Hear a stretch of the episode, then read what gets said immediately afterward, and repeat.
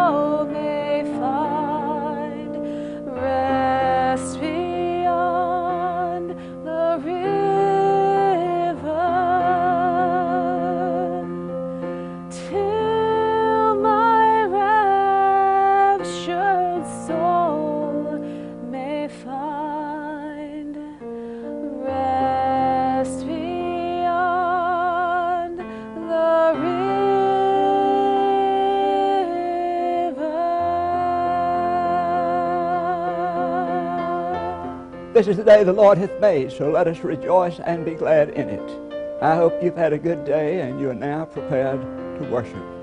We'll turn this studio into a sanctuary. My prayer is that you'll be blessed both by word and music.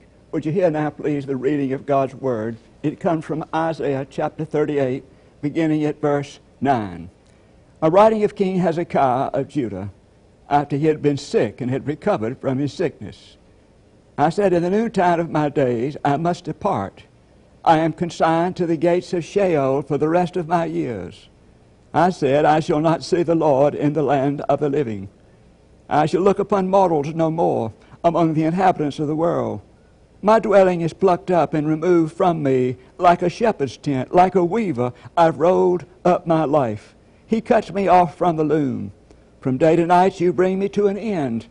I cry for help until morning. Like a lion, he breaks all my bones. From day to night you bring me to an end. Like a swallow or a crane, I clamor. I moan like a dove. My eyes are weary with looking upward. O Lord, I am oppressed. Be my security. But what can I say? For he has spoken to me, and he himself has done it. All my sleep has fled because of the bitterness of my soul. O Lord, by these things people live, and in all these is the life of my spirit. Oh, restore me to health and make me live. Surely it was for my welfare that I had great bitterness, but you have held back my life from the pit of destruction. But you have cast all my sins behind your back. For Sheol cannot thank you, death cannot praise you. Those who go down to the pit cannot hope for your faithfulness.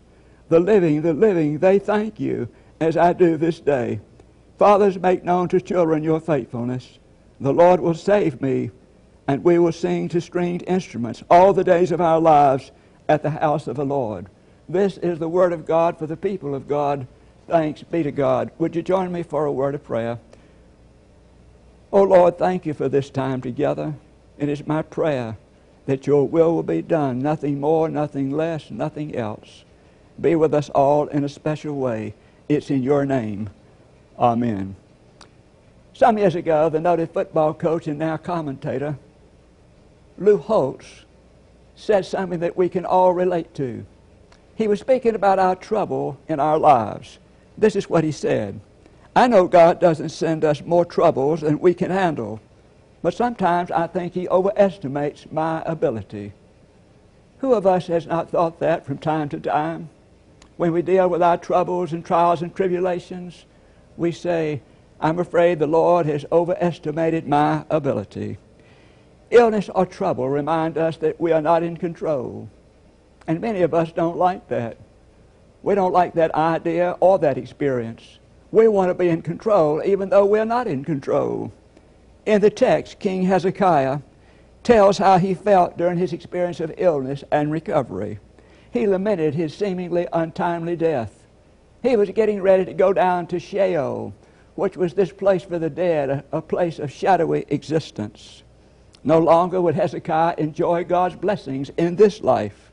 Hezekiah saw his death as a shepherd's tent being folded up or as a piece of cloth put on a loom. Hezekiah even felt that if God were breaking his bones like a lion, he felt wounded like a hurt bird. But yet he gained from his illness. For in his illness he spoke of the things he gained. He said it all came out for his good. For his good. Thus Hezekiah, in his illness and recovery, gained new experiences that transformed his life.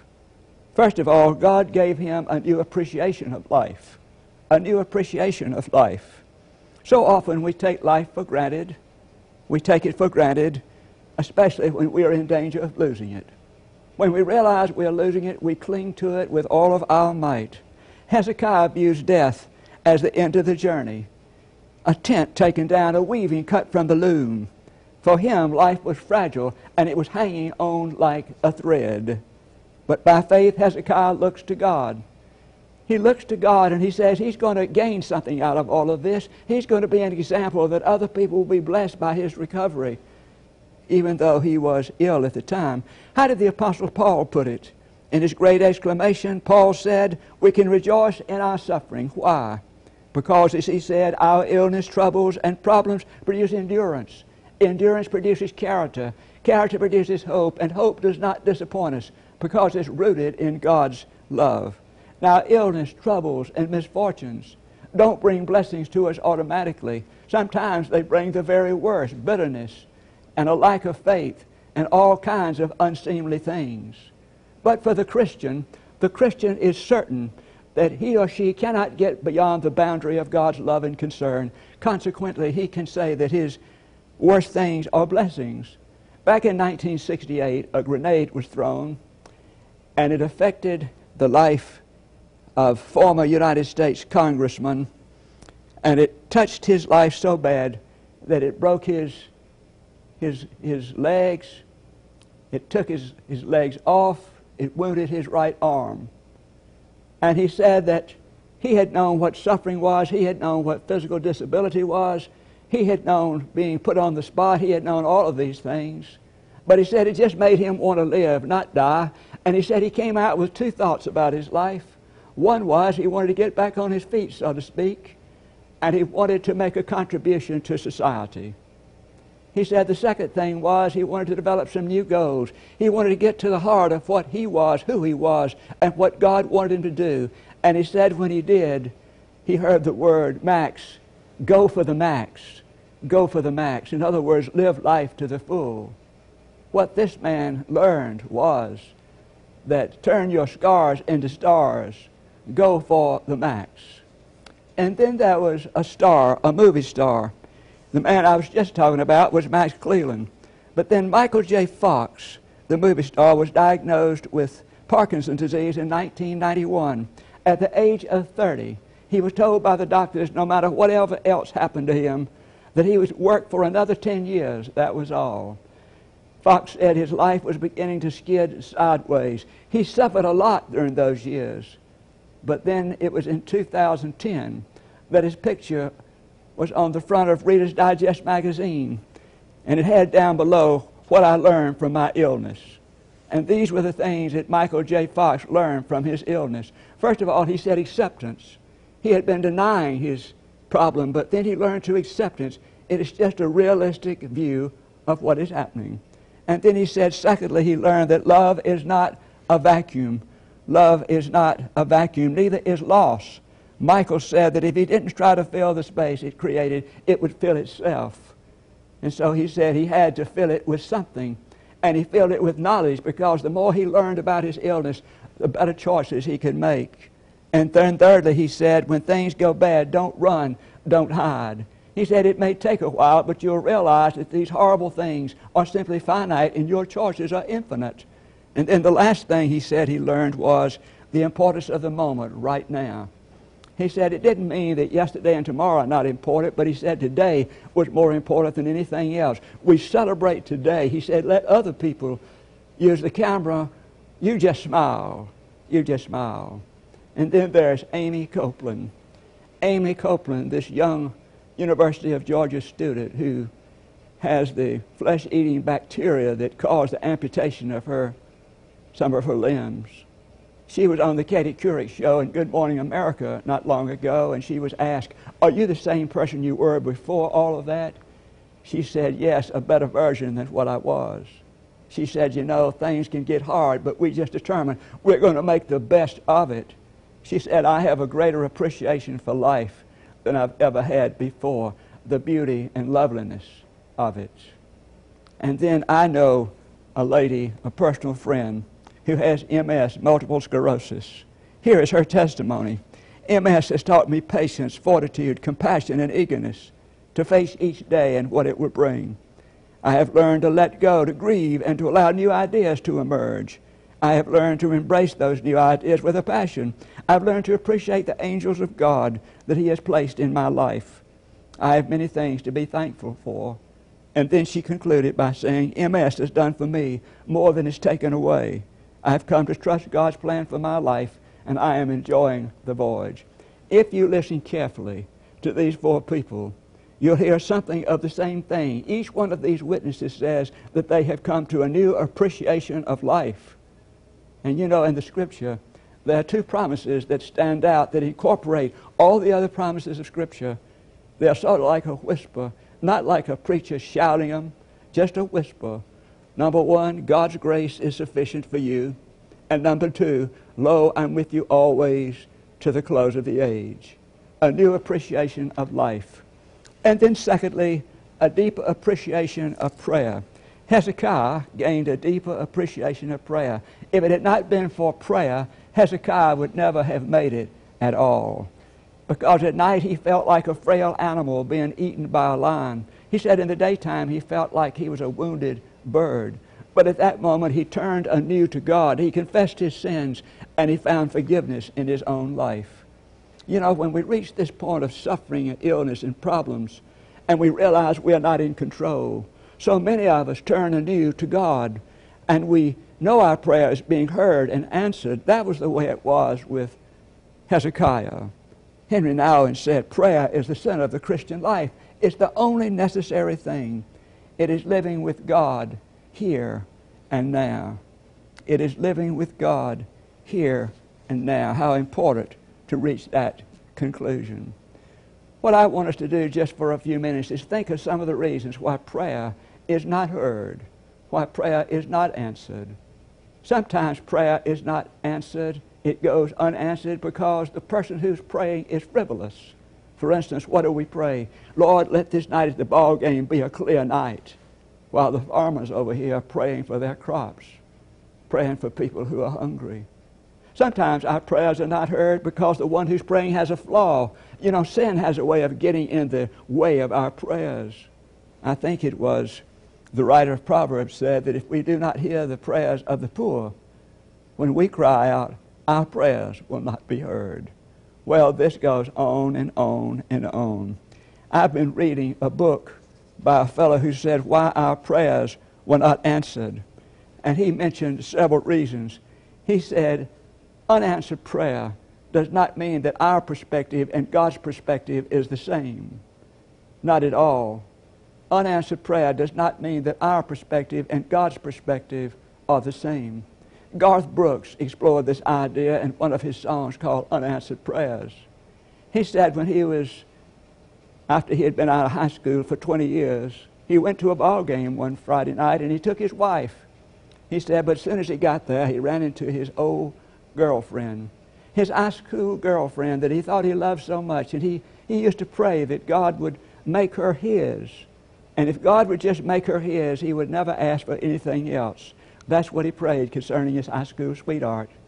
But he said after 20 years, and he looked at her, he suddenly began to sober up.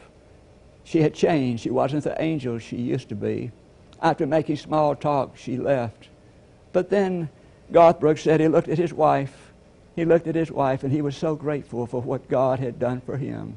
He was so grateful that God had not answered that prayer that way, that his perspective and God's perspective were different, but God's perspective was the best. Martin Luther said sometimes we ask for silver and God answers in gold when we pray, we need to keep the larger perspective. And then, secondly, unanswered prayer is often a sign of impatience that we've not given God time. Sometimes we pray our prayers as if we are reading a short story. We want a quick read, an easy plot. That's the way we pray. But God wants us to pray as if we're praying an epic or a journey that's going to take a whole lot of time. If salvation history hasn't taught us anything else, it taught, taught us that God takes His time. God does His best to bring people through the Lord Jesus Christ to salvation. I remember Martin Luther couldn't understand how God could be so kind to humankind. And he said, if I were God and the world had treated me like it's treated him, I would kick the wretched thing to pieces. And I suppose he would have. And I suppose he would have. But the story of the Bible is the story of a whole history of God trying to get in touch and to change a stiff necked people into his own people. Into his own people. So let me say that again. Sometimes prayer is often a sign of impatience that we've not given God time. God is never in a hurry. He's going to say to us, wait a while. And then, thirdly, unanswered prayer may be a sign that we are not willing to be used. The most dangerous thing about our praying is that God may choose to make us the answer to our prayer. In other words, we cannot pray for someone and not become involved. Someone said when we are praying for somebody else, we're not just sitting on the front row of the theater, we're up on the stage. We actually become a participator in what's going on in terms of this prayer. We need to remember if we're going to pray this prayer, we need to be willing to be used of God to answer this prayer. And then the last thing I want to say is this perhaps the final answer to unanswered prayer is that God knows everything, including everything about us and everything about those we love. So no matter what's going on, God is still love, God is still kind, God is still wise, God is still powerful. There's a story of a Roman emperor who had a great victory. And so the people were celebrating his victory and they built a viewing stand. This viewing stand was for his family to see him as he came by in the chariot. Well, his little boy was sitting up there, and, and about the time the emperor got level with the viewing stand, his little boy eased out of the viewing stand and started moving toward the chariot. At this time, Eliza I picked him up and he said, You can't go out there. Don't you know who's in that chariot? It's the emperor. The little boy laughed and said, He may be your emperor, but he's also my daddy. He may be your emperor, but he's also my daddy. You see, you see, God is still love. God is still kind. God is still wise. God is still powerful. God knows everything about us and those we love, and we can be sure of that. There was a man who told a story, and he said he lost his loved one, and he said it was an accident, and he said it took him a long time to deal with the trouble and the mystery of the whole thing. He said at first he prayed out of habit, but then he said he started praying out of deep conviction. That was what was happening to Hezekiah. He started praying out of deep conviction, a deeper understanding of prayer. And then, thirdly, God gave Hezekiah a new appreciation of his calling to serve, his calling to serve and to worship. For Hezekiah, he has a brand new love for God. He has greater praise on his lips than ever before. The reason he has this greater praise is because now he begins to understand the importance of life and what life is for. He almost lost his life. So now he becomes very much aware of the purpose and meaning of life. Chuck Swindoll said that he went to seminary with a friend, and this friend worked his way all the way through the seminary as a custodian. And he said his friend had some words that Chuck Swindoll said he had used all of his life his friend would frequently say this three fourths of ministry is just showing up. Three fourths of ministry is just showing up. But just showing up means that we are ready and able in season and out of season. The Apostle Paul said a steward is to be found faithful, not necessarily fruitful or necessarily optimistic, but a steward is to be found faithful. Faithful. A few years ago, I think it was in 1995, there was a well known baseball player named Cal Ripken Jr. He played for Baltimore. He did something that reminded people of the greatness of the sport. He set a record that nobody thought would ever be broken because Lou Gehrig had set it in 1939. The record he set was 2,130 consecutive baseball games he played in. Well, on September the 6th, he walked out for the 2,131 consecutive game. And immediately people in the stands began to applaud, and they un- uninterruptedly applauded for 20 minutes. Cal Lipkin, Ripken simply turned around in a circle. He waved and recognized those people, and then he walked over to his family and he did a marvelous thing. He hugged each member of his family as if to say, The victory is not just mine, this victory is all of ours. All of ours. What a grand moment in sports history. No great heroism, no final second comeback, no trophy, just gracious people honoring a man who had kept faithful to his job. He just showed. He just showed up. And that's what faithful people do. They just show up. What was it the psalmist says? He said, Let us apply our hearts to wisdom. Let us apply our hearts to wisdom. Teach us to number our days. A deeper appreciation of life, a deeper appreciation of prayer, and a stronger understanding of our call to worship and serve. Such are the lessons of illness. Let us pray. Lord, we thank you that you know about what's going on in our lives. And whether we're well or ill, you're very much aware and you're ever working in our lives to bring about healing. We're grateful, oh God, that you love us and you've demonstrated that love over and over again. Help us to be faithful to you always.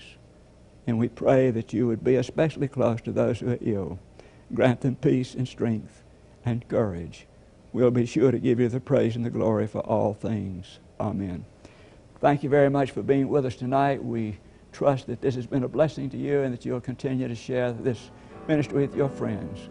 Have a good evening. Good night. Whenever I am tempted, whenever clouds arise, when songs give way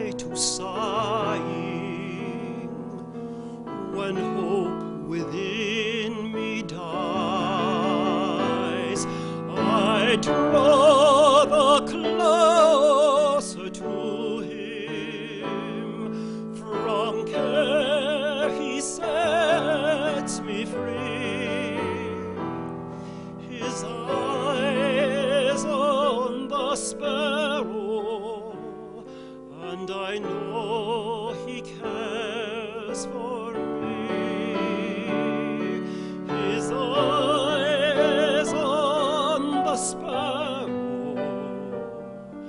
and I know he cares for me.